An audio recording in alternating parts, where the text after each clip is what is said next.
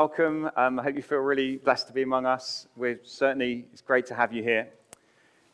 Let, let me make a slight confession, then we'll pray, and then, um, and then we'll read. This is not going to be um, a normal Globe Church sermon. Um, and the reason is because normally we just take a part of the Bible and just work our way through it. But today we're going to do something a little bit different. In fact, we're going to be a little bit all over the place. Do I need to switch?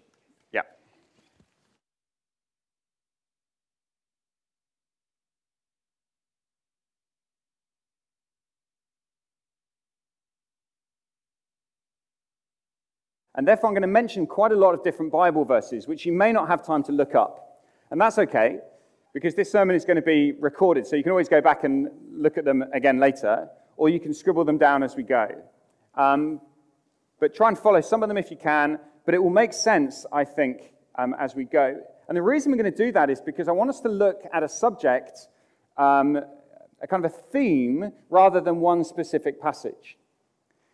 And we're taking this um, idea of encountering God. That's what our series is at the moment. And last week, we began to think about what should be our expectation as we gather together. What are you actually expecting to happen? And we saw last week that the Bible sets some pretty big expectations that actually, as we gather together, we're joining with the joyful angels in glorious assembly. We're part of the church of the firstborn. We, we meet God, the judge of all. We come to Jesus, the mediator. We, we saw all this stuff last week. It is mind blowing what's going on. And if that's what we should be expecting, then the question we're going to think through today is how should we prepare for that? Now, the problem you're going to have with today's sermon is that you won't really be able to apply it until next Sunday because a lot of what we're going to say you've already either done or you haven't. Um, because I'm going to talk about practically how we get ready to come to church. But you're also going to find that a lot of what we see in the Bible is not just about our Sunday gathering, but actually applies to a lot of the ways that we approach God. When we come to pray, how, how do we come? That's the sort of thing we're going to be talking about. So I'm going to pray and then we'll dive in. Father, we ask, please, that as we've just been singing, that you'd speak to us. Father, we pray that you'd raise our expectation, that you would prepare our hearts, that we might be ready to hear what you want to say to us. Lord, please, by your Spirit, speak now, we ask, through your word in Jesus' name. Amen. Right, this is how it's going to work. There are two big things, two big points. This isn't difficult. They're not going to be on the screen because I think it's easy to remember.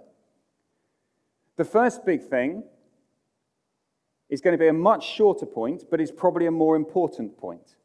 So don't let the length of time I spend on it rob you of the fact that's probably the more important thing I want you to hear. And then we're going to hear the second point, which is longer, but is more practical and rests on the first. If you're confused, don't worry. The first thing that we're going to see is we need to hear the invitation. And once we've heard the invitation, the second thing we're going to see is we need to catch the foxes. But we'll get to that. So I want you to turn to Isaiah 55. That's where we're going to start. Isaiah 55. Isaiah chapter 55.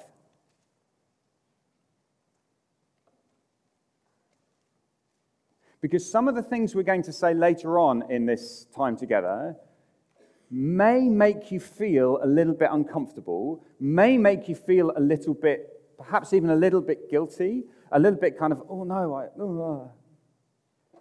And before we get to any of that, I want you to hear very clearly the invitation that God gives you. Here it is Isaiah 55, verse 1. Come, all you who are thirsty, come to the waters. And you who have no money, come, buy and eat. Come, buy wine and milk without money and without cost. Why spend money on what is not bread and your labor on what does not satisfy? Listen, listen to me and eat what is good, and you will delight in the richest of fare. Give ear and come to me. Listen that you may live, and I will make an everlasting covenant with you, my faithful love promised to David. If you ask me, what do you need to do to prepare to come to church? What do you need to do to prepare to approach God? In one sense, the answer I want you to hear most clearly is you have to do nothing except come. There is no special ritual you have to go through. There are no special clothes that you have to wear. There are no special words you have to say. There is no special behavior you have to put on. You just come. And that is the beautiful simplicity of what we believe as Christians. You don't have to get yourself sorted. You don't have to get yourself cleaned up. You don't have to prove yourself worthy. You don't have to make yourself beautiful. The king invites you to come. And if you missed it, he said it over and over again Come. If you're thirsty, come. If you're hungry, come. If you feel unworthy, come. If you feel like you have no right to be here, come. This is the invitation that the king gives. Hear the invitation. And the beautiful thing about this instruction to come is that it is the simplest of all human instructions. In fact, I reckon it was probably one of the very first instructions you were ever given in your life. See, when you first started to be able to walk or to crawl and you wobbled, someone will have said to you, Come, come to me. Because the tiniest child understands what it's like to come. You didn't stand there as a baby going, I don't understand what you mean. You knew exactly what they meant.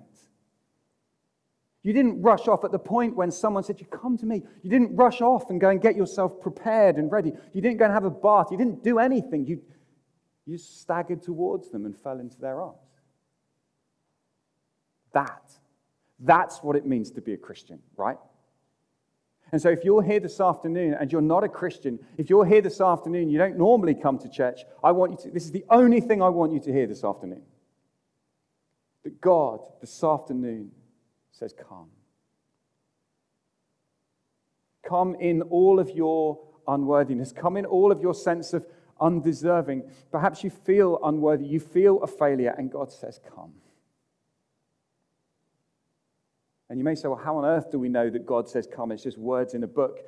Well, these words in a book became a man on earth. Jesus, the Son of God, walked this earth. And guess what Jesus said? You know this, right? Many of you. Jesus said, Come. Come to me, all you who are weary and laden, heavy laden, and I will give you rest. That's it. And so, if you turned up at church this afternoon in a complete state, if you turned up as a, as a wreck, if you've had a lousy morning, if you've had a terrible week, if you haven't thought about God for all week, if, you if you feel utterly useless, God says, Come. I came for you. And the reason that God is able to say that is not because he just ignores what we've done wrong, he deals with what we've done wrong. You see, God, our beautiful Heavenly Father, when He says, Come, He says, I'll give you. I'll give you food to eat. I'll satisfy your thirst. You see, when Jesus came into this world, the very reason he went to a cross and died, the reason he spread out his arms on the cross was that he might say to you this afternoon, Come to me. Come. My arms are open wide. And it's in that death, as Jesus shed his blood on the cross, that he paid for all of the things you've done wrong. That's why he can say, Come. Because you might sit there and say, Yeah, yeah, I know this probably applies to other people, but it doesn't apply to me because you don't know what I've done. You're right, I don't know what you've done, but guess what? He does. Jesus knows what you've done, He knows the very worst that you've done. He's seen it. There's no point hiding. But rather than reject you and send you away, instead, He says to you, Come. And this afternoon, maybe for the first time, maybe for the hundredth time, like a little child, you totter forwards and you fall into his arms and you find the one who loves you. You've got to hear the invitation. Do you know that this afternoon? Perhaps that's all you need to hear this afternoon. Perhaps that's it. Perhaps the reason God has brought you to church this afternoon is because He wants you to rem- remember that invitation.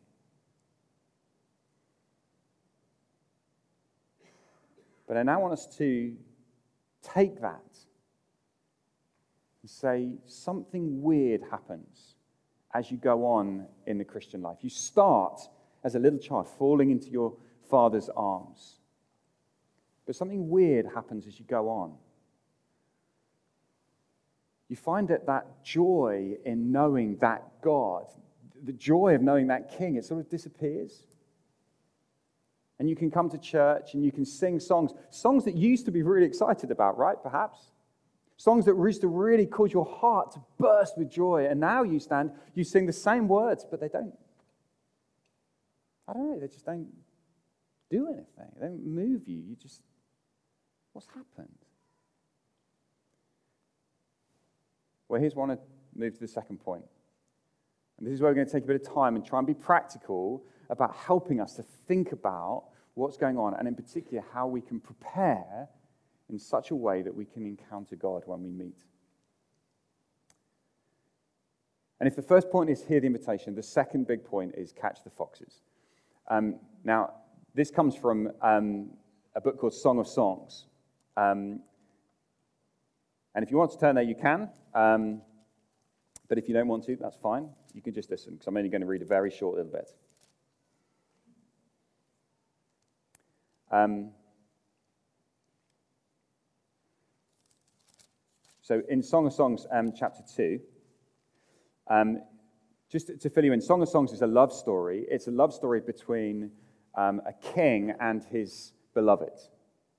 It's a beautiful love story. It's a story of human love. But it mirrors and it pictures and it symbolizes the greater love story of God and his people. So as you read Song of Songs, what you're reading is, yes, a, a, human love story. It teaches us much about human love, but it teaches us in a much bigger way about the love of God for his people, the love of Jesus for his church. And listen to what the king says to his lover. This is really interesting. In Song of Songs, chapter 2, verse 15, um, well, I go from verse 14 my dove in the clefts of the rock. This is the, the king talking to his, to his bride. My dove in the clefts of the rock, in the hiding places on the mountainside, show me your face. Let me hear your voice, for your voice is sweet and your face is lovely. Catch for us the foxes, the little foxes that ruin the vineyards, our vineyards that are in bloom. You may go, this has all gone very weird. What's, what is he talking about? Well, what the, what the king is talking about with his beloved is he is saying to her, there are things that come into our relationship that ruin the vineyard, that spoil our vineyard, spoil our love. The little foxes that come in and dig things up and ruin things and, and mess up our joyful relationship. And that is true in human relationships, but it's true also in the relationship between God and his people, between Jesus and his church. So I want to take that image and say, what are some of the foxes? What are some of the things that might come into our relationship where once we were joyful, right? Where once we were excited about coming to God, now it's all become a bit mundane. What are some of the reasons that might happen? And how this afternoon might we catch them? Because they're running all around. And this afternoon, we need to catch the fox. We're not literally going to jump around.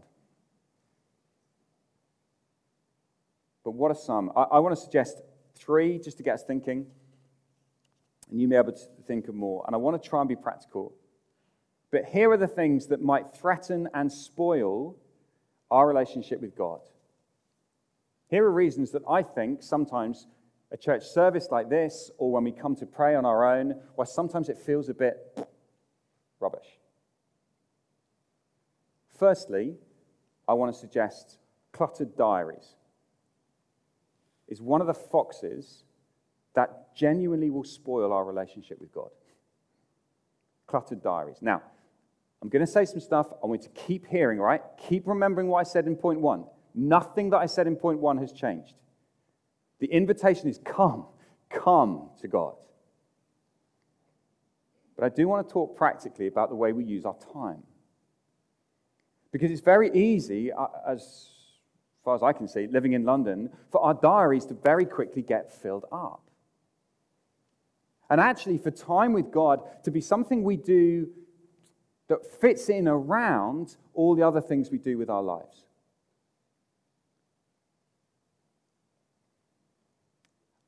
And I want to gently suggest that perhaps that might be because our priorities are the wrong way around. Okay, imagine.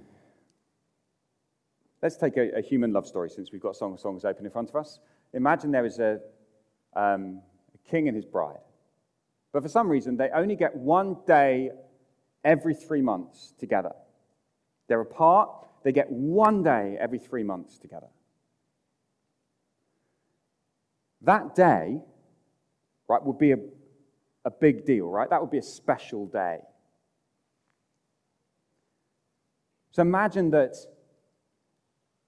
the bride comes to, to, to her um, bridegroom and it's like, it's today, it's today. And he says, Lovely to see you. I just need to go out shopping. I need, there's a few things I need to get in Tesco.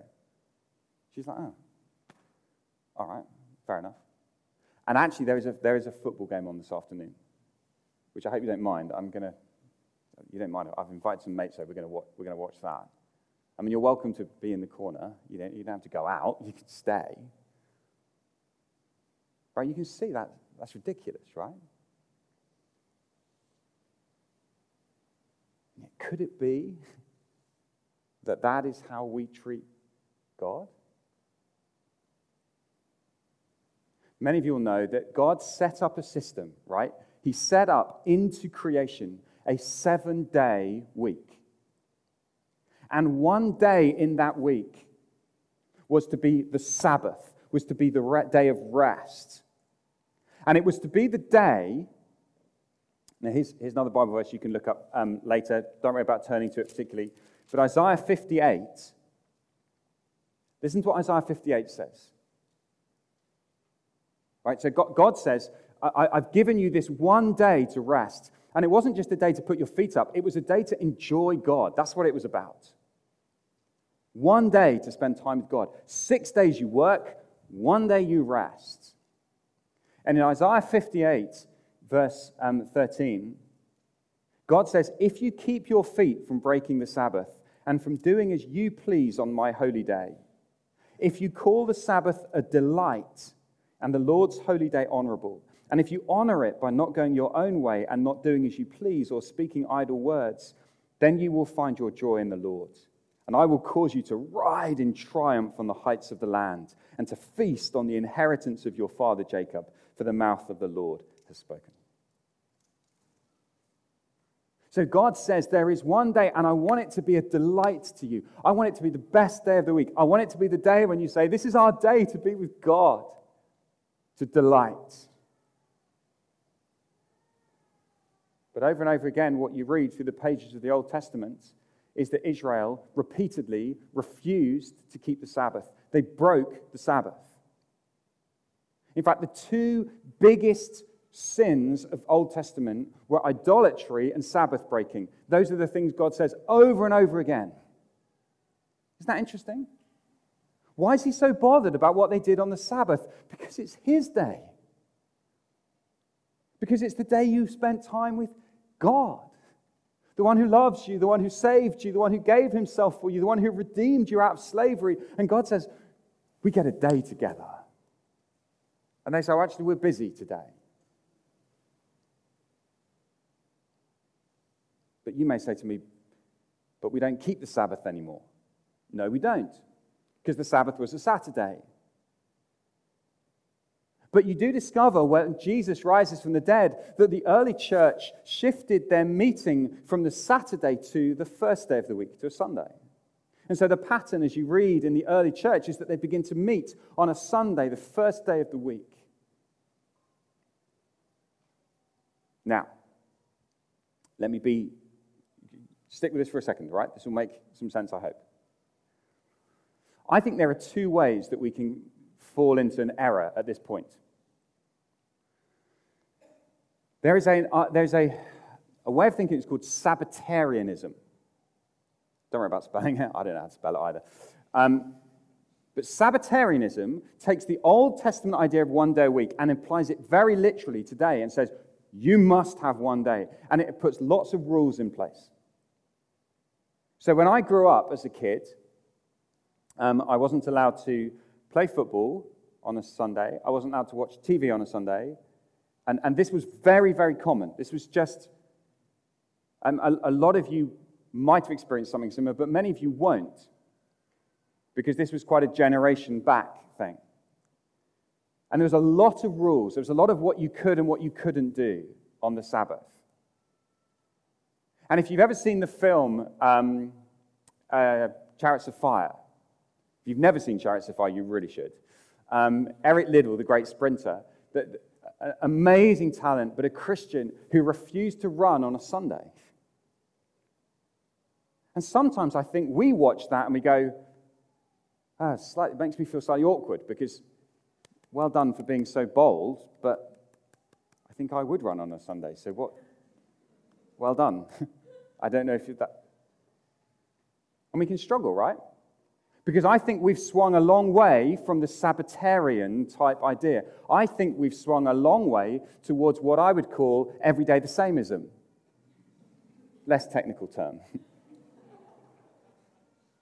that is, that there is no difference between Saturday, Sunday, Monday, Tuesday, Wednesday. Do what you want. You get two days at the weekend, doesn't matter what you do. And we've swung a long way towards that type of view that basically says, yeah, Sunday's the day we go to church, but otherwise it's pretty much the same as every other day. I think that's a mistake as well. Because God has set this pattern. Now, in Jesus, we have a liberty. In Jesus, we have a freedom to be able to use the, um, the, the Sunday, Sunday for His glory. But here's my question, right? If you could do your shopping on Monday or Tuesday or Wednesday or Thursday or Friday or Saturday, why would you do it on a Sunday? When instead of doing that, you could spend time with God's people, you could spend time in prayer, you could spend time enjoying God. You see? Now, I'm not calling for us to go back to a strict list of rules. You can't do this and you can't do this. But my question is how do we use our diaries in such a way that Sunday becomes a delight to us? So that perhaps Sunday is the day when we get to spend a bit longer in prayer. Perhaps Sunday is the day when we can, we can invite some other friends from church over for brunch and just spend some time together. And Sunday's the day when we can then have the time to get ready for church. So that you don't turn up at church kind of flustered because you've been busy trying to do a hundred other things. You come to church ready to worship, ready to enjoy God because you've prepared. There's lots more that could be said on this. And like I say, I, I, I, I'm saying this so that we might consider it carefully. But let me push even slightly more practically on this diary thing, on, on our time management. I also think, don't shout at me, I also think if you turn up five minutes after the church service has started, it's very difficult to engage. Let me tell you the difference that it makes to get here early, because then you get the chance to encourage other people you get the chance to chat to other people. Now, I'm not having a dig. I, I deliberately wasn't looking who came early and who came late today. I, I thought I'd just look the other way today because I knew I was going to say this. And I understand that sometimes there's no way you can avoid being late. I understand that. It's London. But sometimes there are ways we can avoid being late. And turning up at time is way, on time is a way to love your brothers and sisters. I tell you this people who are new to church will always be early, nearly always early. Because they're not sure where it is, they leave plenty of time, they get here early. They turn up, and there's no one here to welcome them. Because we all turn up five minutes late. And so here's a way of let's love people. In fact, let me push this even further. At 3:15, a bunch of us meet to pray in this little room just behind here. And there's, there was about eight of us, I think, who met to pray, and it was great.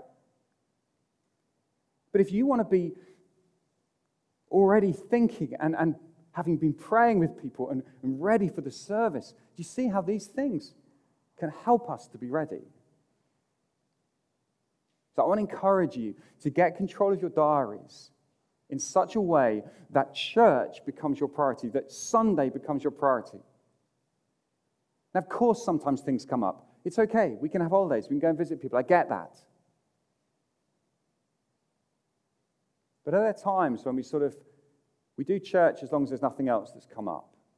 I want to say, get church in your diary. Be here every Sunday if you can.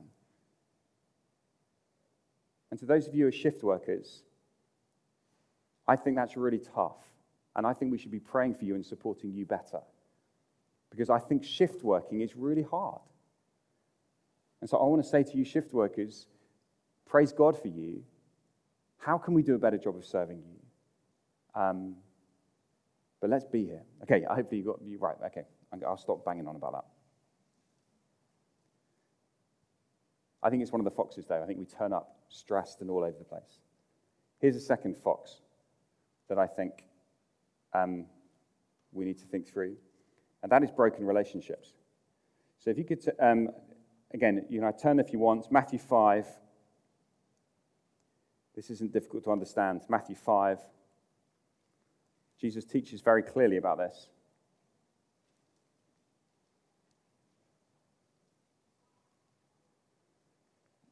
So, Matthew 5, verse 23, Jesus says, Therefore, if you are offering your gift at the altar, that is, if you're coming to worship, right? If you're coming to God to worship, if you're offering your gift at the altar and there remember that your brother or sister has something against you, leave your gift there in front of the altar. First go and be reconciled to them, then come and offer your gift. I'm trying to be practical, but Jesus says one of the things that will spoil worship, one of the things that will spoil our experience of God is if our relationships with one another are broken. Here's a very practical thing as you get to Sunday. Is there someone that you need to go and say sorry to? Is there someone that you've fallen out with? Is there someone that you were sharp with that week? Actually, it's a beautiful thing on a Sunday morning to say, hey, can I come round? I'd, I'd love to go out for coffee. I just want to say sorry for the way that I treated you this week. That will it's not just that that's a good thing to do, it will deepen your experience of being church family together approaching God. So I want to encourage you to think through what, it, what that would look like. Jesus is very clear about it. So, cluttered diaries, broken relationships, and here's one more, and then we're going to have some time to respond and to pray. Um, and that is um, cold hearts. Because fundamentally, often our hearts just go cold, right? Jesus, when he looks at a church um, in a place called Laodicea, he looks at them, um, and in Revelation chapter 3, he says to them, You're lukewarm. I wish you were hot or cold, but you're lukewarm. And it's a similar, it's like cold, lukewarm. You get the idea. That sense of a heart that's just lost its passion, it's lost its joy in God. And that happens. And that is why, actually, it's a bit like a fire, right? You know, when you've got a barbecue and the embers are sort of all just. You get a big stick and you stir it up and you chuck some more fuel on it, and suddenly it's raging again. Everyone loves, right? We love a raging fire. You don't want a little theft there. You want a big fire. And actually, we need to find ways to stir up a love for God, to turn the embers of our dying love into flames. To ask that God would stir up our hearts and chuck fuel on the fire so that our hearts would burn. Think back to um, the king and his bride who haven't seen each other for three months, right? Over those three months, imagine they'd had no contact at all. They hadn't sent any messages, they hadn't sent any Facebook, any, any text, nothing. There'd be no contact at all between them. And they meet each other and they go, Oh, I remember you. Just tell me your name again. Oh, yes. That's ridiculous because a relationship is stoked by regular contact. A relationship is stoked by regular attention and affection. And actually, one of the best ways to enjoy and to encounter God on a Sunday is to enjoy and encounter God every day, to enjoy Him, to find ways to seek after Him, to pursue Him, to ask that He would be stirring up our hearts. Because the reality is that our hearts so quickly turn from Him. Our hearts are so prone to wander, are, so prone to fix ourselves on other things, to chase off after other lovers. And you will never enjoy God if you're also trying to enjoy sin. That's the problem. You can't have both. If you choose to enjoy sin, if you choose to enjoy what God says is wrong, your relationship with God, although you may be able to fake it on a Sunday, it will be so unsatisfactory. And we've all been there, right? If you've been a Christian for any length of time, you know what that's like. You cherish sin in your heart. Like Abu the monkey. Oh, this isn't helpful. Abu the monkey in Aladdin, when he sees the little jewel and he goes for it, and his eyes, he's like, Yeah, I want that. And he grabs for it. We're so captivated by things that we should not have, things that God says are wrong. And we're like Abu the monkey, and we get dragged towards it. And we need to be reminded you can't have the treasure and Aladdin. You can't have the relationship with sin and with God. You just can't have both. You have to choose one. And if you choose sin, then there's no, no way that you can enjoy and encounter God.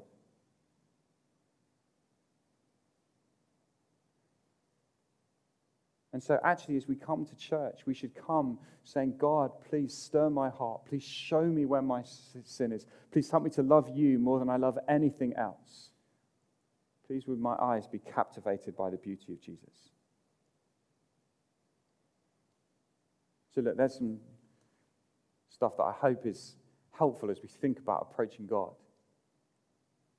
Imagine if you took time on a Sunday to examine your heart, to pray to God, to listen to some songs, to sing to Him, so that when you came to church, you weren't coming cold, you were coming already warm. You were coming with a heart already on fire, so that when you start to sing, you don't have to sort of ramp it up. You're ready to go. What a blessing you'd be to others. You know, often we kind of we feel like this, we're going to do a whole um, sermon on singing in a couple of weeks. But just to say, I mean, often you think the first couple of songs are just warm ups, right? You just kind of get going. No way, it's rubbish. Don't waste the first couple of songs. Warm up at home, warm up on your way, sing as you come. Get your heart ready before God. Practice every day so that on Sunday when you gather, you're just like, come on.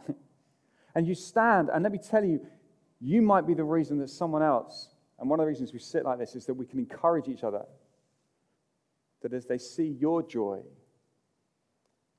they find their own heart challenged and encouraged to love Jesus more. So there we go. I think there's some things about how we prepare, how we come to God, and how we get our hearts ready and, and right before Him. Practically speaking, I think that means that setting aside a moment each day when we pray and we read the Bible. I know it's basic stuff, but are you doing it? If you find church to be dull, if you find church to be mundane, could it be that your regular weekly pattern is feeding that?